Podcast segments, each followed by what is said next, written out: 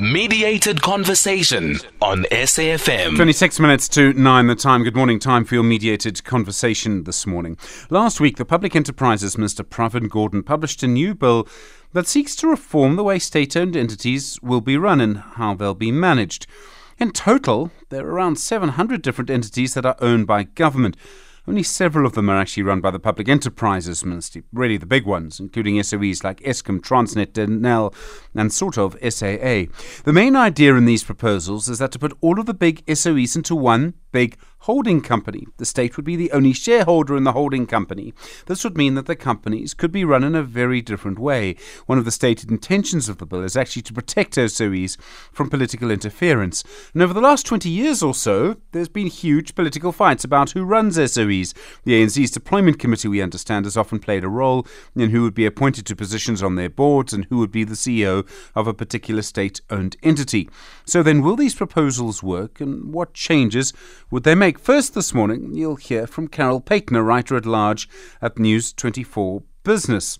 Then uh, uh, you'll hear from Professor Peter Goss. He spoke to us briefly yesterday, Professor of Practice in Corporate Governance, Forensic Auditing and Fraud Prevention at the University of Johannesburg.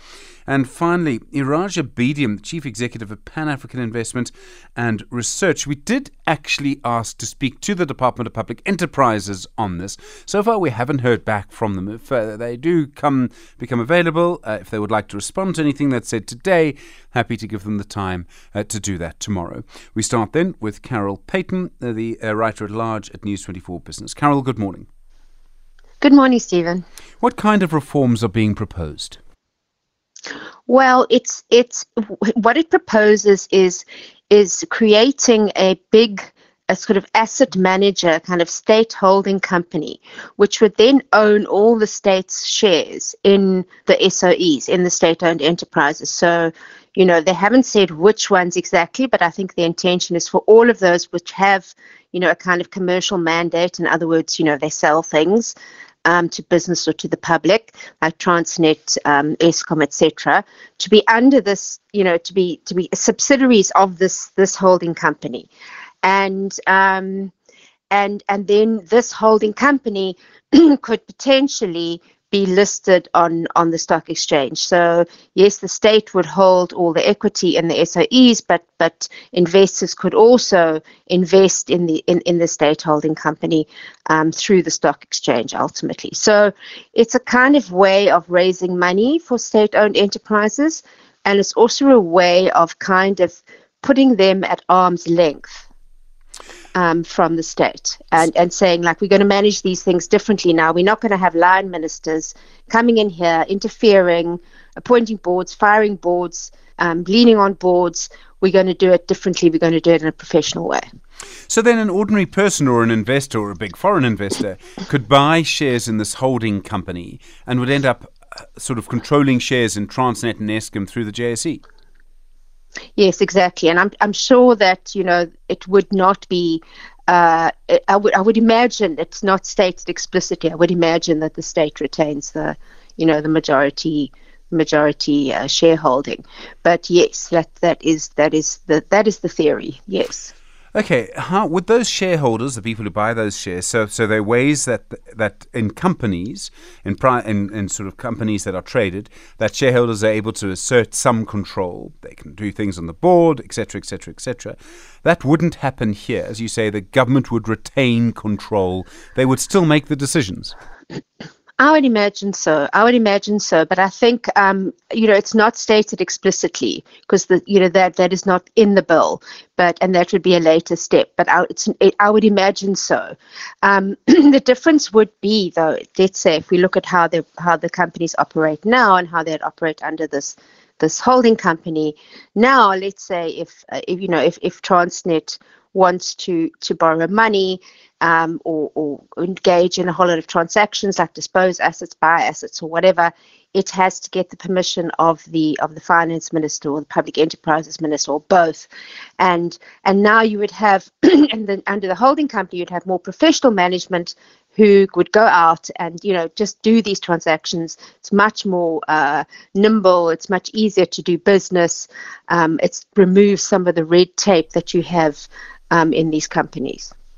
The people who run these companies, so the people appointed to the board and the CEOs, I mean, would, in our current political terms, the ANC and maybe its deployment committee still really be in control?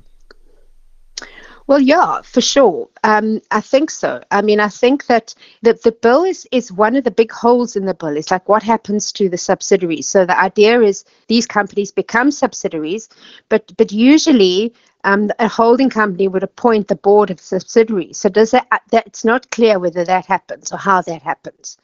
Um, because obviously something like Eskom is still going to need its own board. It's going to need to be run, you know, it, it's still run um, in line with Companies Act. So um, it's also going to need its own board. Who who appoints that board um, is, is is not clear um, at this stage.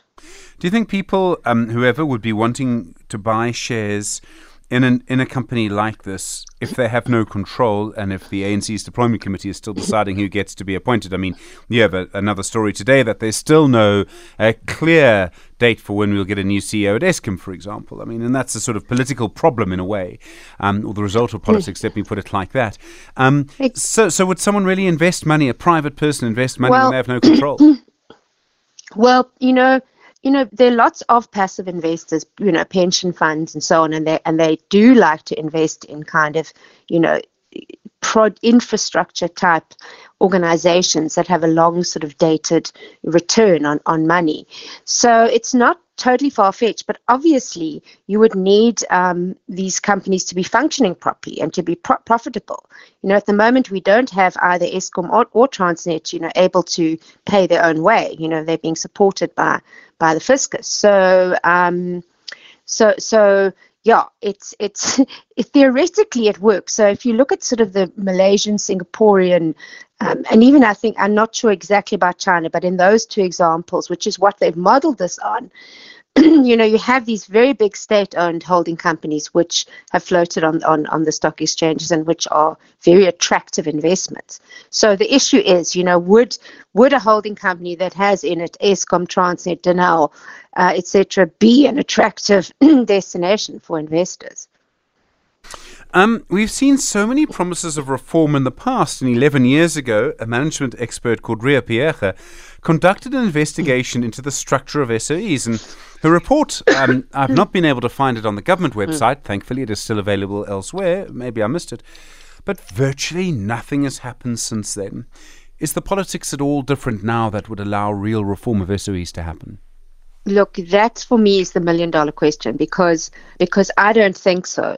So um, what has stopped, you know, originally in 1994, you know, the Department of Public Enterprises was created. The idea was to fix up these companies, corporatize them, and and allow for for for, for some sort of privatization or private equity investment. That never happened because of the political opposition. Then we had the Riah Phiyega um, commission, which also you know, suggested a similar thing also, you know, got buried. Um, now we have the SOE Council, which is the Presidential Council, which which um, the Department of Public Enterprises says they are following the recommendations of the SOE of the SOE Council, but um, there's no evidence that that's the case. The SOE Council have never really produced any document to say this is, you know, this is what we think. So it's there are some people, of course, on the SOE Council who who support this. Um, but but not every I know I know for a fact that not everyone does. But the real issue is how does this thing go down in the ANC? You know, can it actually fly? And um, I think it's going to be very very unlikely that it can fly. You know, you're going to tell. Um, Gwede Mantashe, for instance, that no, he's no longer got control of over the central energy funds, um, you know, and its and its subsidiaries. You know that he, it's removed from him. Um, I can't see him, him him liking that. Um, I can't see the ANC liking liking this model, and the political work, the kind of groundwork, hasn't been done. So I think it's a bit of a shot in the dark almost. We know that Gordhan's been working on this proposal for, for years now, um, but the political groundwork hasn't been done. So it's it's highly questionable as whether this thing will actually fly. Um, in a way, this gets to the, the heart of the problem. You use Gwede Mantashe, the energy minister, as an example, but I mean, there are plenty of others. That really, this reform um, would remove some power from politicians, and they have immense power they're not always supposed to, but they do have power over SAEs at the moment. So it would seem unlikely that they would ever give up that power. If it were not the ANC, if there were another power, party in power, the same would probably apply. The principle is the same. Yeah, look, that's that is that is true. I mean, you have if you have not another government that comes in, um, they're also going to believe that they should be the ones to appoint the right people to Eskom. And so, for instance, and so they're also going to want to have that kind of of um, of power. So it's yeah, it's it, it's not just an ANC thing. It is in the nature of of of of, of politicians and, and and ruling parties that you know why have power if you're not going to use it. Carol Paton, thank you very much indeed. Really appreciate the time. A writer at large at News 24 Business. You with SAFM. 16 minutes now to 9. Continue your mediated conversation around the proposals for reform of our state owned entities. Well, yesterday morning we spoke to Professor Peter Goss, a professor of practice and corporate governance, forensic auditing, and fraud prevention at the University of Johannesburg. And I asked Professor Goss that after the period of state capture, where SOEs had been the victims of corruption during that period, would this be a solution? Well, let's use your analogy of state capture as a point of reference. One of the fundamental problems with state capture was the super centralization of power. This act makes a provision for the president to serve as the sole representative of the holding company. In other words, the sole shareholder representative of the holding company. So, if you ever wanted to see an example of a destruction of the principle of distribution of the balance of power. It is in this bill. It over centralizes power. It allows the president far reaching authority uh, that he could exercise even without consultation with the board of directors. The only control for this will have to be non executive directors who are truly independent not politically affili- affiliated, and appointed by means of a public inclusive process that the Act doesn't provide for, incidentally. Uh, an inclusive process that involves the citizens, the true shareholders, identifying appropriately knowledgeable, skilled, and qualified non executive independent directors. Without that check and balance, we're headed for yet another dilemma. Okay, so you're suggesting that the stated intention of the bill, which is to insulate these SOEs from political interference, actually does the complete opposite. It centralizes power too much, uh, saying that the sole representative of the holding company, shareholder representative, in other words, will be an office bearer. Uh, so, you know, we have many concerns around centralization of various authorities in the presidency and creation of structures in the presidency this continues to build on that. Let's just look at the section 5, 6, 7, and 8 of the bill, which sets out the powers of this shareholder, of shareholders. Uh, and of course, I argue that this is a single shareholder representative. They will argue, those who write, wrote this bill, that, well, the board can be a check and balance. I dispute that.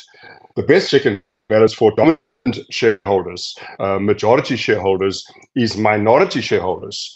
And in this case, you don't have minority shareholders. So what's your option? Get citizens, the true shareholders, involved in the process of oversight and monitoring through civil society and other organs.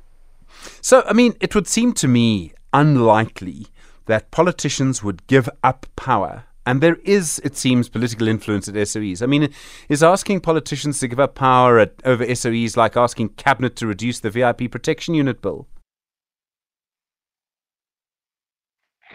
Absolutely.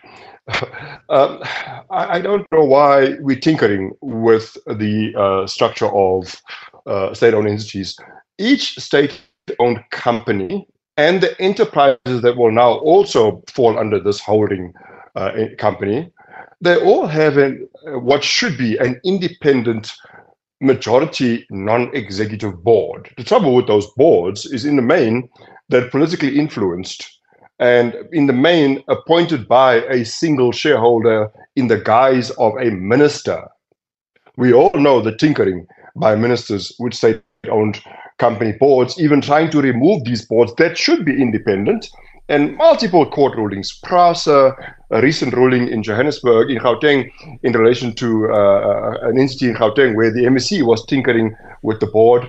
Um, politicians have no influence on the running of state owned companies because the politician, the minister, is a shareholder proxy. Independent boards are the solution. History tells us we don't seem to be able to allow independence to prevail. Professor Peter Goss speaking there from a conversation we had with him yesterday, Professor of Practice and Corporate Governance, Forensic Auditing and Fraud Prevention at the University of Johannesburg. In a moment, the economist Iraj Abedian, Chief Executive at Pan African Investment and Research. You mediate a conversation here on SAFM about the proposed reforms for state owned entities will continue. It's 11 minutes to 9. Mediated conversation on SAFM. Nine minutes to nine. Continue your mediated conversation around the reforms that are being mooted for state owned entities. Iraj Abedian, Chief Executive at Pan African Investment and Research. Iraj, good morning. Good morning, Stephen, and good morning to our listeners. Is there a danger in these reforms that despite the stated intention to stop corruption, to stop political interference, it could actually be worse under these changes? Absolutely, there's a danger of corruption. There's there is a danger of embedded systemic uh, second round of state capture, and from a purely asset management point of view, not a, a danger. I can bet on it. Anybody who's been asset management would testify to this. That by putting a whole lot of diverse infrastructure or non-infrastructure assets together, you devalue the total some of the total becomes less than uh, what they would have been separate. And that is the corporate experience over the past 20 years in South Africa and overseas. So those are the three key risks in this bill, which is very unfortunate. Uh, you're going to have to explain that a little bit. Why it is that if you put things together, they become worth less. Yeah, I mean, look at Anglo America as a good example that we all know. Put platinum, coal, iron ore, uh, gold, uh, uh, manganese together, uh, and then that the total value of Anglo America was going down, was being undervalued in the capital market at JSE and London because a whole lot of diverse uh, type of assets with different type of return on investment were cobbled together. So what did Anglo do, which is the same as what others did in the United States, in Europe, in South Africa? They say, look, if you put coal separate and platinum separate and iron ore and so on, we get better value. And different investors are invested in, interested in and are prepared to put their money in platinum, but not in coal. If you put coal and, and, and platinum together, if I'm anti-carbon or uh, carbon footprint, um, global warming, I won't invest in Anglo. But the minute that you separate them, I'm prepared to pay the premium for for, for, for platinum. That's the idea. If you put Transnet, Denel, uh, Eskom, first of all, these are all broken and bankrupt entities to begin with.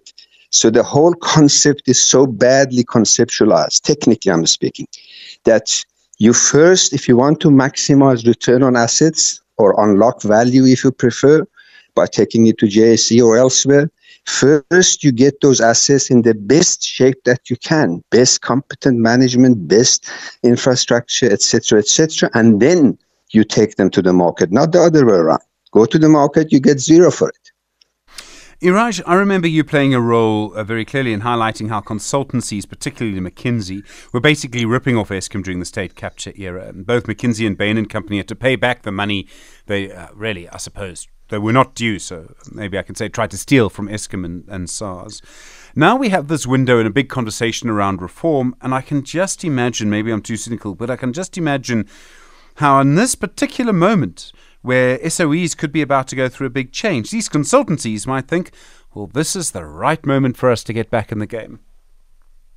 Absolutely. I mean, they're licking their lips, as they say, and uh, equally KPMG and PwC and Deloitte are, licking their lips because all of these, apart from the sort of restructuring advisory board that they would require, each of them would have to be audited.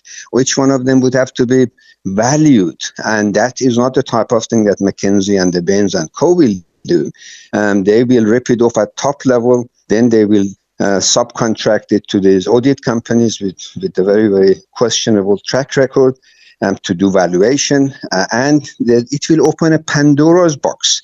Um, and, and I'm absolutely certain it will do.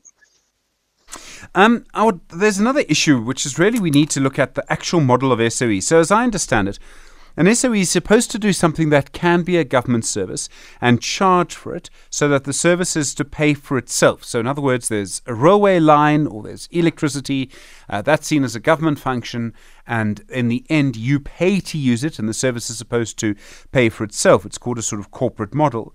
Do we need to look at the entire thing?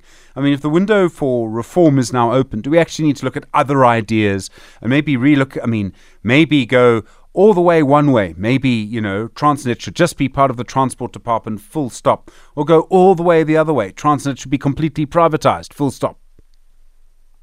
I think we need to absolutely correctly, Stephen. We need to remember this concept of a state owned enterprise is a, a late 19th, early 20th century concept where technology was different, where governments and the level of developments were different, transparency and access to information was different, the concept of a strategic role of development of a nation, growth promotion, etc., etc., were very different from today.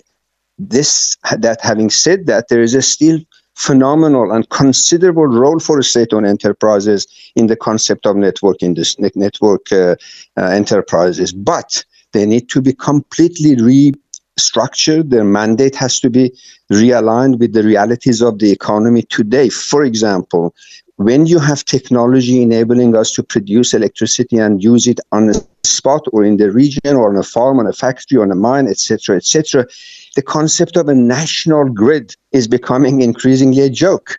The same way that not so long ago, Telkom, if you remember, they had their poles and national network and the wires going and cables going and connecting the nations. Technology changed their function. It doesn't mean that they don't have any function. Their function of tel- telecom as a strategic asset was redefined. The same thing we have to do with each of these enterprises and optimize the contribution that they can make to the development of the country and then define their mandate, populate them with the right people, and not think that by cobbling them together to a holding company, it's just a very, very unfortunate and bad and convoluted concept. Someone is going to try and make the case now that there should be large scale privatizations. The best way to get capital, they will say. Uh, the private sector will run it better, they will say. Is there any truth to that? I would not, again, uh, uh, there is the ideologue who would want to, because they're frustrated with government corruption and inefficiency, they will want to push it the other way. The global best model is you cannot privatize ports, you cannot privatize boundaries of, of, of a nation for all kinds of reasons especially in the global geopolitical sense. So what you can do is to identify the areas that can be concession to the private operators. That's not privatizing. That is defining the absolute optimum balance between government or national regulation together with private sector efficiency. And if you do that, and that's not unique to us, it's not unique to Africa, Europe, or America, all of them have had to learn that this is the best way to strike a balance between maintaining the public good element of an state owned enterprise operation, but at the same time benefiting from the efficiency efficient operations of those rails, ports, airports, etc., etc. That's the model that we should consider. Iraj Abedian, thank you, Chief Executive at Pan African Investment and Research. My thanks also to Professor Peter Gossip, Professor of Practice at the University of Johannesburg, and Carol Paton, Writer at Large at News 24 Business. Just uh, to remind you, we did ask the Department of Public Enterprises to come on, to comment, to explain for themselves what they were doing. Unfortunately, no response. I must say, disappointing actually, because we've heard very little from public enterprises for quite some time, uh, despite some requests on the show. So the door is open to you, ma'ams and sirs, to come on the radio tomorrow to respond in any way.